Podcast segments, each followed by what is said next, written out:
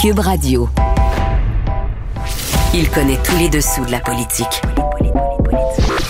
Chef du bureau d'enquête de l'Assemblée nationale. Antoine Robitaille. Là-haut sur la colline. Là-haut sur la colline. Cube Radio.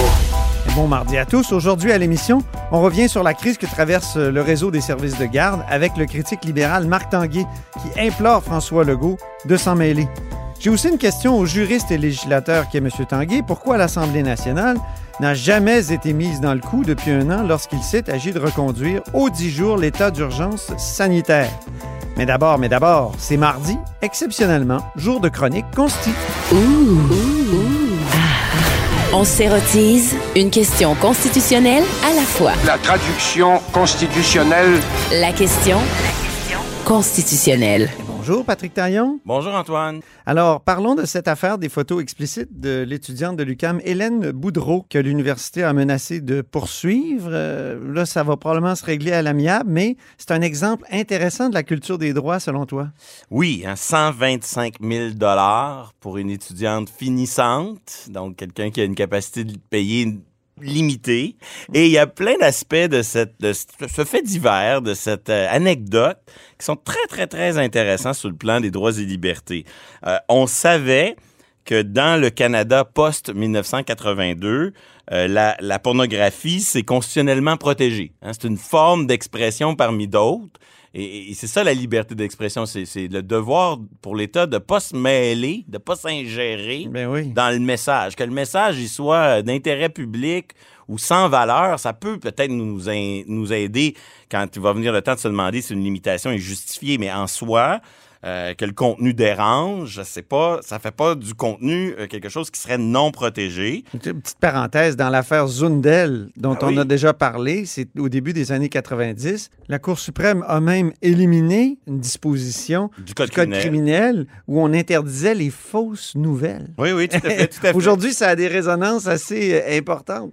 Alors, on continue. Il y aurait une manière de peut-être réécrire cette disposition du code criminel, mais dans d'elles, on dit la façon dont c'est fait à ce moment-là, Ouais. c'est non justifié et ça montre que le message peut être désagréable, ça le rend pas moins constitutionnellement protégé. Ça. Mais là, ici, de l'autre côté, on a une institution, l'UCAM, qui dit moi, j'ai une marque, moi, j'ai une réputation.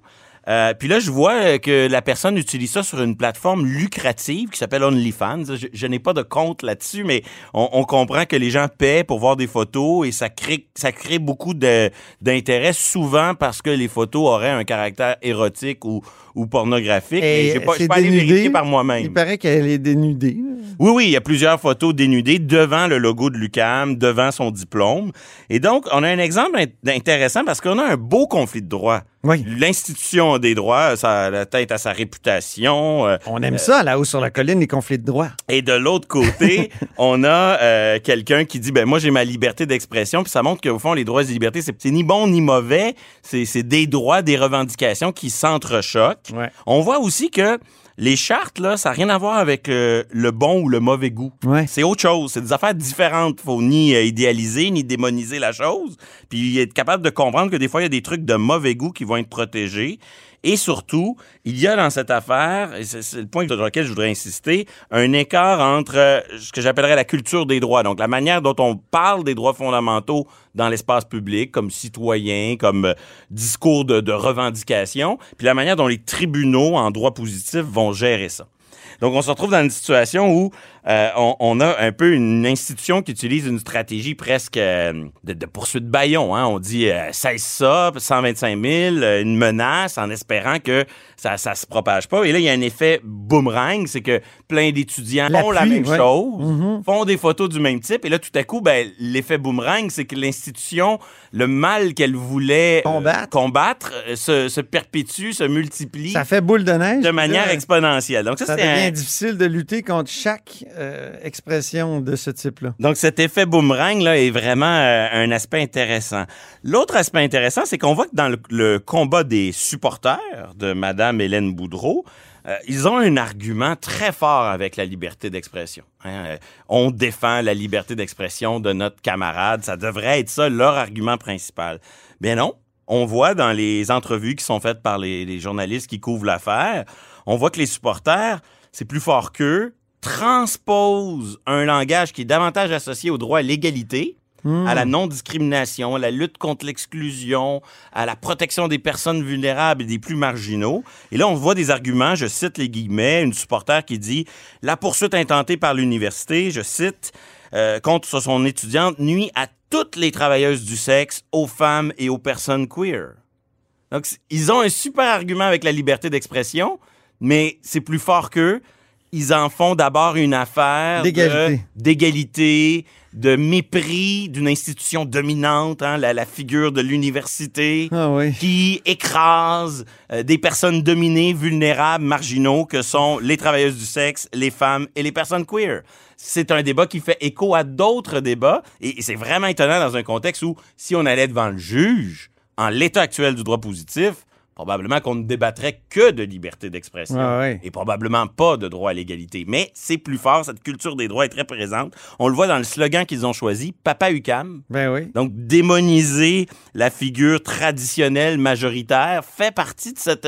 On peut parler de culture woke, mais je veux pas utiliser des étiquettes qui, qui- qui dérangent. Là, on parle au fond de cette, cette nouvelle gauche qui voit dans les, les droits et libertés un moyen de lutter contre exclusion, discrimination, protection des dominés, de la minorité. On connaît un peu le discours. La chanson. Et, et on voit ce clivage qui personnellement m'inquiète, où tout à coup, la liberté d'expression serait associée à du chartisme de droite, une pensée plus libertaire, c'est-à-dire l'État qui Ouais. s'abstient d'intervenir, l'État qui dit euh, je me mêle pas de tout ça, c'est ça, c'est ça la liberté, c'est un État qui n'intervient pas, et, et le reste après les gens font ce qu'ils veulent, et une culture, un chartisme de gauche qui lui s'appuie sur le droit à l'égalité, discours qu'on connaît, mais pour éventuellement aussi même redéfinir la liberté d'expression. J'ai lu il y a quelques quelques semaines, peut-être un mois, un- une chronique très très euh, qui résumait très bien cette tendance d'Émilie Nicolas dans les pages du quotidien Le Devoir. Je cite une phrase ou deux. La censure, c'est lorsqu'on réduit la parole des, puis là, des catégories minorisées, les femmes, euh, les, les vulnérables, etc., etc. Donc, le discours de l'égalité qui vient se coller à la question de la censure. Euh, une autre phrase que je cite, la censure, c'est la tyrannie de la majorité. C'est la loi du plus fort. C'est quand dans l'espace public, la majorité reçoit mal un argument. Donc, tout à coup, c'est comme s'il y a une nouvelle interprétation moins universaliste de la liberté d'expression, où c'est les, les droits, c'est pas les droits de toutes les personnes, mais c'est les droits selon on a, si on est plus vulnérable, si on est minoritaire, on devrait recevoir une plus grande protection, que ce soit du droit à l'égalité ou de la liberté d'expression? On est loin de ce film des années 90, Larry Flint, Oui. le fondateur de Hustler. C'est un film de Milos Forman, hein, où, où, justement on démontrait que Larry Flint avait été défendu, donc c'est un pornographe. hein. Oui, oui, tout à fait. défendu C'était dans un les fondateur d'une revue. américains, Hustlers, en évoquant les garanties constitutionnelles là, de liberté d'expression. Puis il avait gagné aux États-Unis. il y a une tension permanente dans la culture des droits comme dans les débats qui ont lieu devant nos tribunaux, mais à des degrés variables, entre une conception des droits qui se veut d'abord et avant tout là pour protéger les minorités et les plus vulnérables. Ça se cristallise beaucoup autour du droit à l'égalité, mais là, on voit même une interprétation de la liberté d'expression qui devrait en quelque sorte être ajustée en fonction de notre degré de vulnérabilité. C'est pas fou. Plus on est dominé, plus notre parole devrait être protégée car elle est plus fragile. On voit ce chartisme de gauche émerger.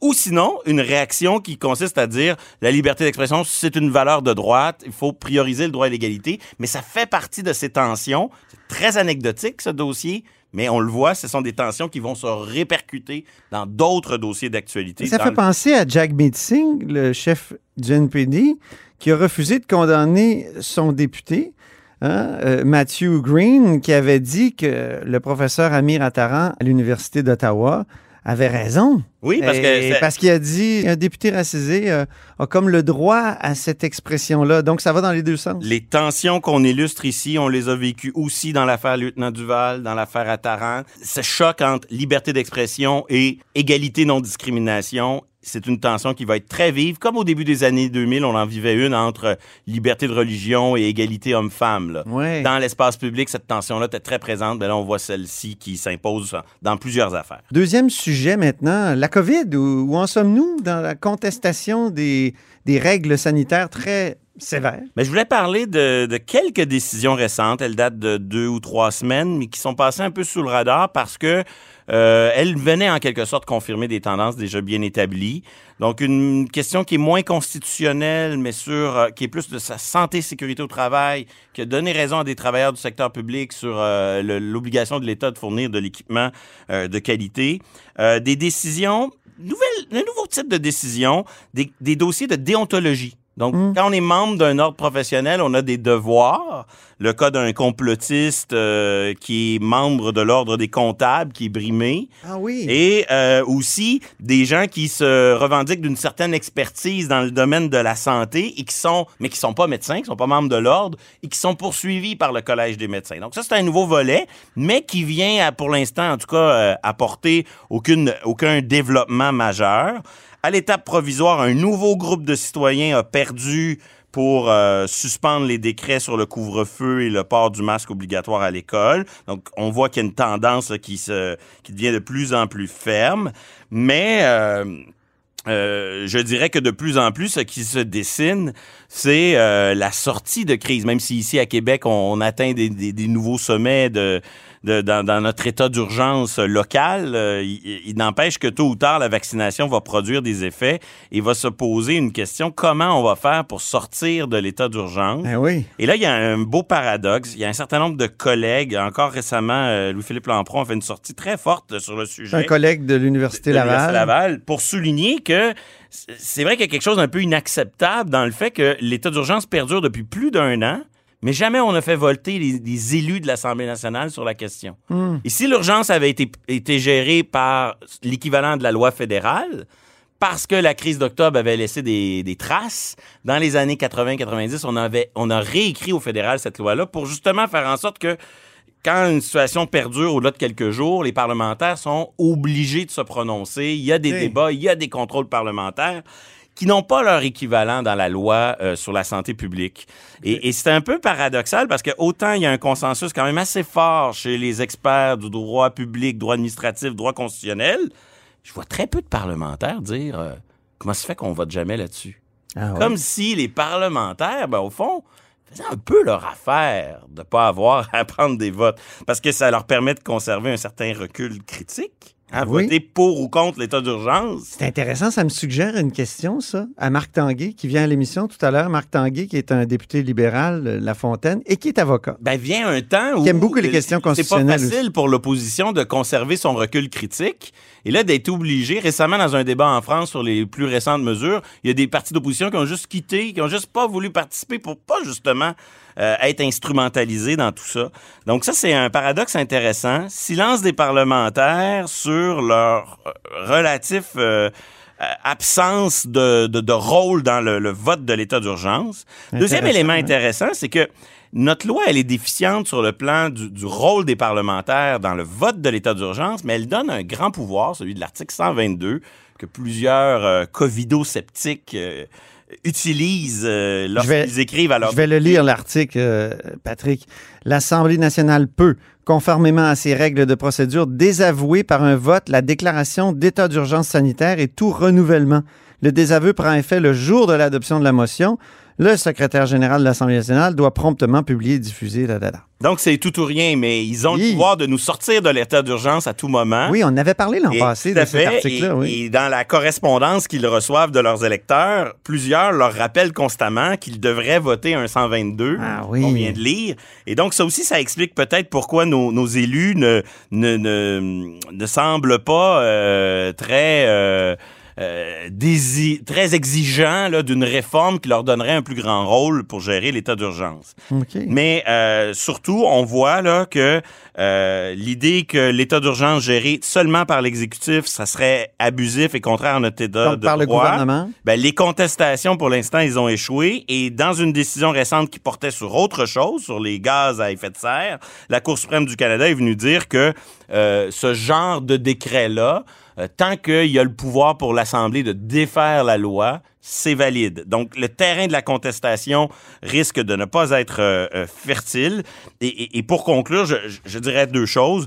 Moi, je pense que c'est pas la question de la décision de l'état d'urgence qui est clé, c'est la présence de contrôle pour le Parlement. Donc, que, que l'Assemblée vote pas l'état d'urgence, moi, ça, ça m'importe peu. Mais il faut qu'il y ait des débats obligatoires, des interpellations obligatoires, des moments où la- l'opposition va pouvoir jouer son rôle.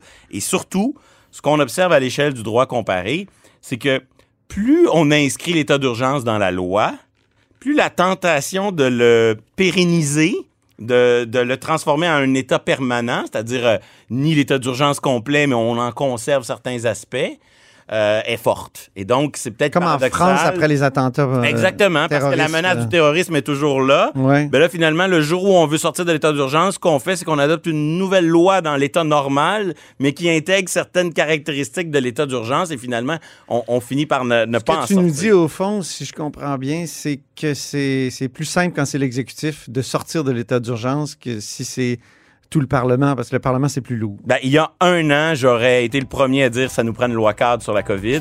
Maintenant, à peut-être six mois ou un an de s'en sortir, j'aime peut-être mieux que ça reste exorbitant, géré par l'exécutif, pour que quand on en finisse, on en finisse pour de vrai. Merci beaucoup pour euh, cette synthèse euh, de fin de chronique, mon cher Patrick. Alors, c'est Patrick Taillon, évidemment, que vous écoutiez, professeur de droit à l'Université Laval, mais surtout chroniqueur constitutionnel ici à la haut sur la colline.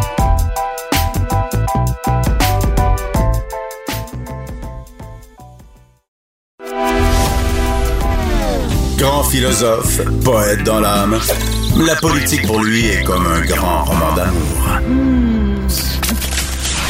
Vous écoutez Antoine Robitaille, là-haut sur la colline. La crise des places en garderie est telle que des parents envoient des CV et des lettres pour postuler dans des CPE et des garderies. On en parle avec Marc Tanguay, critique en matière euh, de famille, euh, député de La Fontaine du Parti libéral. Bonjour. Bonjour, M. Robitaille. D'abord, euh, ben, soyons positifs. Une bonne nouvelle. Les masques à visière promis en février vont arriver bientôt dans les CPE, les garderies, euh, les garderies euh, en milieu familial. Ouais, écoutez, euh, il n'est pas trop tôt. Euh, le ministre a annoncé ça sur Twitter ce matin pour effectivement pour le 19 avril. À l'Assemblée nationale, on le demandait depuis décembre. C'est important pour nos petits-enfants. Vous savez ce qu'on a réalisé comme société, là, puis les éducatrices nous en faisaient état, c'était rendu que les tout petits-enfants dessinaient des bonhommes sans sourire. Ah oui, ça c'est Euh, quand, quand, quand on dit Ah, est-ce que ça a un, un impact, la COVID? Ben oui. La COVID a un impact notamment sur nos tout petits. Alors, les masques avec visière, là, c'est pas un luxe, c'est pas spécialiste. Mais ce que l'on entend des spécialistes, c'est qu'à un âge très, très précoce, les premiers mois, les premières années, la communication avec l'éducatrice, de regarder sur les lèvres, de voir l'expression du visage, ça participe de l'éveil cognitif de l'enfant. Et là, les masques qui étaient promis depuis euh, plusieurs mois vont, bon, enfin arriver. C'est pas trop tôt.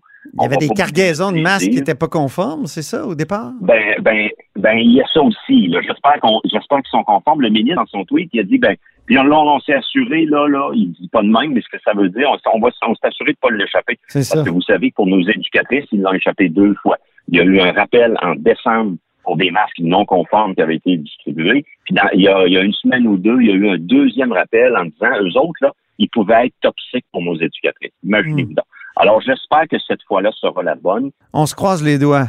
Évidemment, il y a cette crise, euh, les lettres de parents qui postulent carrément pour leurs petits. Il y a Myriam Lapointe-Gagnon là, qui a créé le groupe Ma place au travail, qui donnait une entrevue plus tôt à, Cube. Euh, ça, ça va vraiment mal. Il y a vraiment une crise là, euh, des services de garde actuellement. Ah, tout à fait. J'ai entendu l'entrevue de ce matin à Cube chez Benoît euh, Dutrisac, accordée par Myriam Lapointe-Gagnon. Et cette mère de famille, elle a un enfant, euh, quelques mois, elle demeure à Kakuna. Elle a euh, décidé, parce qu'elle trouvait que ça n'avait pas de bon sens, elle a été recrutée pour euh, venir travailler en région à l'hôpital de Rivière-du-Loup. Elle euh, parfait son doctorat en psychologie et veut travailler dans le département de psychologie. Alors, euh, en ce sens-là, c'est important pour elle d'avoir une place en garderie. Parce qu'elle dit, tiens, je vais partir un mouvement. Ben, le mouvement, quand on dit, coudon, les 51 000 enfants qui sont sur la liste, coudon, ça- on n'entend pas parler. Ben oui, on en entend parler. savez-vous que depuis trois semaines, c'est près de 5000 familles qui se sont inscrites sur la page Facebook privée et plus de 6000 sur la page Facebook publique. Puis ce qu'on entend là, honnêtement, M. Robitaille, c'est des témoignages extrêmement tristes. Mm. Des parents qui font face à une détresse, je vous le dis, on le voit, on le dit, puis les parents nous disent une détresse psychologique, une détresse financière. Ils n'ont pas de place. Et là, ce matin, Madame Myriam Lapointe-Gagnon a levé le ton. Elle a dit là, là, ça fait trois semaines que j'ai un ton posé, que je suis gentil, puis je souris. Euh, je la paraphrase, mais c'est ça qu'elle a dit. Là, là, ça suffit. On m'a dit au point du côté de la CAC puis du ministre, attendez le budget, vous allez avoir réponse dans le budget. La réponse n'est pas dans le budget. Et là, ce matin, elle interpellait directement le premier ministre Legault et aussi les autres ministères, la ministre de la Condition féminine, parce que c'est beaucoup des femmes qui mettent leur carrière en veilleuse, qui vont, qui pourront pas revenir et qui sont en congé sans solde. Là-dedans, on parle d'enseignants, d'infirmières, préposés aux bénéficiaires, médecins, psychologues. Alors, elle interpellait François Legault, parce que ça marche pas, là, avec le ministre Lacombe, là, ça marche pas, il livre pas. François Legault, la ministre de la Condition féminine, ministre de la Santé et de l'Éducation, puis le développement économique et développement régional. Jeudi dernier, vous citiez le CV de Rose, euh, huit mois, Oui. dont les parents avaient rédigé donc euh, une petite lettre. Là, vous rêvez d'un bébé gentil, heureux, qui aime jouer et qui fait ses nuits. Je suis le bébé qu'il vous faut. Avec moi, pas de crise le matin. Aïe, aïe, aïe. Euh, vous avez posé cette question-là au ministre Lacombe. Il a dit, ben, vous m'entendrez pas souvent dire ça, mais je suis d'accord avec le député de La Fontaine. C'est pas normal de voir ce type d'annonce-là. Donc, il est conscient du problème. Puis, souvent, il dit, et là, je vais vous demander de répondre, c'est à cause des années libérales aussi où on n'a pas assez développé de place en garderie. Euh, Monsieur Robitaille, on peut dire ça pendant combien de temps? C'est de la faute des libéraux quand Ouais. on est au pouvoir depuis trois ans. Si lui, il dit que ça prend 36 mois pour développer une place en service de garde, si je calcule bien, il y a 12 mois par année, fois 3, ça fait 36 mois. Alors, si aujourd'hui, après trois ans, il dit que c'est encore la faute des libéraux, puis c'est pas juste la faute des libéraux, hein. c'est la faute du réseau qui développe pas assez des places, c'est la faute de son ministère, c'est la faute de tout le monde, mais c'est jamais de la sienne. Alors, dans le budget, faudrait prévenir M. Lacombe que c'était leur troisième budget qu'ils déposaient. Mhm. Et on peut voir que les sommes sont pas là. Je vais vous dire, je vais vous ramener à quelque chose d'éminemment tangible. Le 2 par 4 coûte trois fois plus cher aujourd'hui qu'il y a un an. Pour bâtir les CPE, ça prend plus d'argent. Et ça, il faut que ça, ça, ça se traduise dans le budget, parce que si c'est pas dans le budget, ça sera pas sur le terrain. Les éducatrices, ça, c'est important de prendre le temps d'en parler. Les éducatrices, là, M. Robitaille, ils ont dit qu'ils se sont battus bec et ongle l'an passé pendant des mois et des mois pour gagner en milieu familial, pour gagner plus que le salaire minimum. Savez-vous que le salaire là, qui leur a été offert, ben, il y a encore un comité en place qui va venir peut-être le déterminer. Mhm. Finalement, elles ont signé cette évaluation-là, mais elles sont sous-payées. Elles n'ont pas eu de prime COVID. Dans la dernière année, c'est 1500 femmes qui avaient des garderies chez elles. Puis en région, là, c'est pas, c'est pas tellement les, les CPE que les milieux familiaux. 1500 qui ont fermé. Puis on avait appris à ce moment-là, évidemment, que c'était pas uniquement sur la- à cause de la COVID le problème. Alors, Mais ministre Lacombe, là, il Ouais. n'y a pas de solution tangible. pensez De la- toujours qu'il devrait démissionner? Écoutez, si François Legault veut le garder là, ben que François Legault réponde, puis reconnaisse les pots cassés, puis réponde de la crise actuelle. Mais là, Ben, il, a a parlé de de gagnant. 600 places, 600 nouvelles places qui ont été mises sous permis. Ça, c'est intéressant, non? Ben, on va vérifier ça dans le budget, mais si ça s'avère, parce que souvent, M. Lacombe, il y a bien de la misère avec les chiffres, puis on est rigoureux, puis quand on le questionne, on se fait traiter de scrum gagnant, mais criez pas victoire trop vite. De un, de deux, parce que 600 nouvelles places sur le terrain, pas sûr de ça. Bon, on va le questionner. Mais M. Robitaille, il en manque 51 000. Ben oui, je Il est sais. en train de nous dire, il est en train de nous dire que depuis qu'il est là, il en a fait en moyenne 900 par année, alors qu'il devrait en faire des milliers par année. Et je reviens à ça. Oui. Les parents, là, quand on parle de la détresse, Myriam Lapointe-Gagnon à Cube l'a clairement dit, elle est bouleversée par les témoignages qu'elle reçoit des parents qui en sont rendus aux extrémités et qui en sont rendus à faire des CV. Et là, il y a une compétition qu'on ne peut pas blâmer les parents. Ils essaient, eux autres, d'aller travailler, puis ils sont sans, sans sol. Je vais vous redonner l'histoire du Kijiji, région de Québec, secteur Sainte-Foy. Il y a une famille, elle a trois enfants, cette famille-là, à placer. Elles veulent des places en garderie subventionnées. Je les cite, nous offrons une prime en argent de 1000 dollars si accès pour un enfant, 2000 pour deux enfants et 5000 pour nos trois enfants. S'il vous plaît, m'écrire en privé. Quand on est rendu à faire des annonces pour essayer d'avoir une place en payant, ça, là, c'est le désespoir qui parle. Quand on dit prenez mon bébé, lui, il vous causera pas de trouble, il a Ben pas de besoins spéciaux, puis il va être tranquille, puis il est déjà propre, puis il mange. Mon, pro- mon bébé, autrement dit, n'a aucun problème, n'a aucun défi. On est en train de dire que les bébés, les bébés idéaux auront les premières places par rapport aux autres. Non, ça pas de bon sens. ouais. puis je, bon, je, je- je lance pas la pierre aux parents, mais c'est malsain. Il faut agir tôt.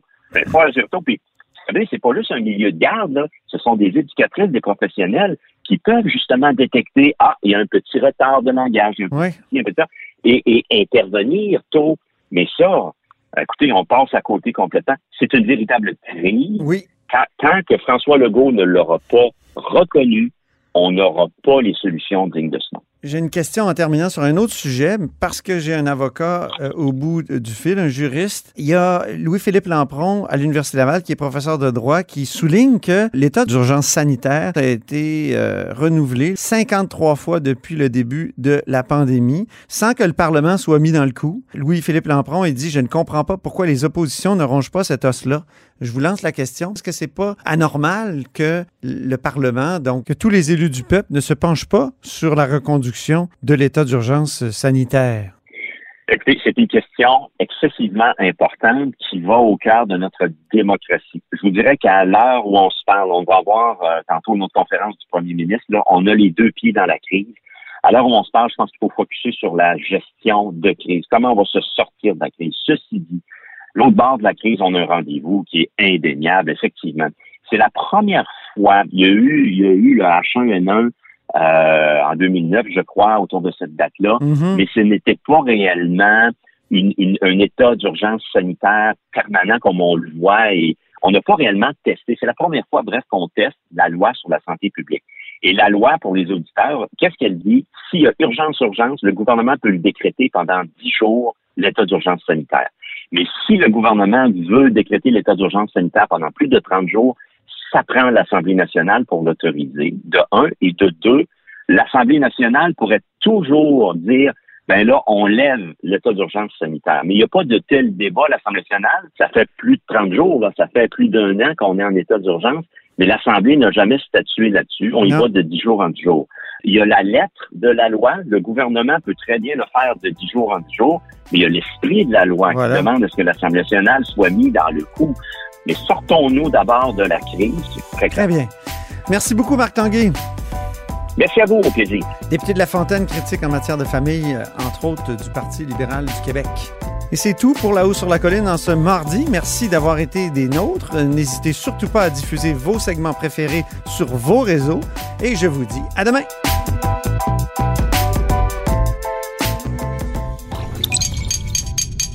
Cube Radio.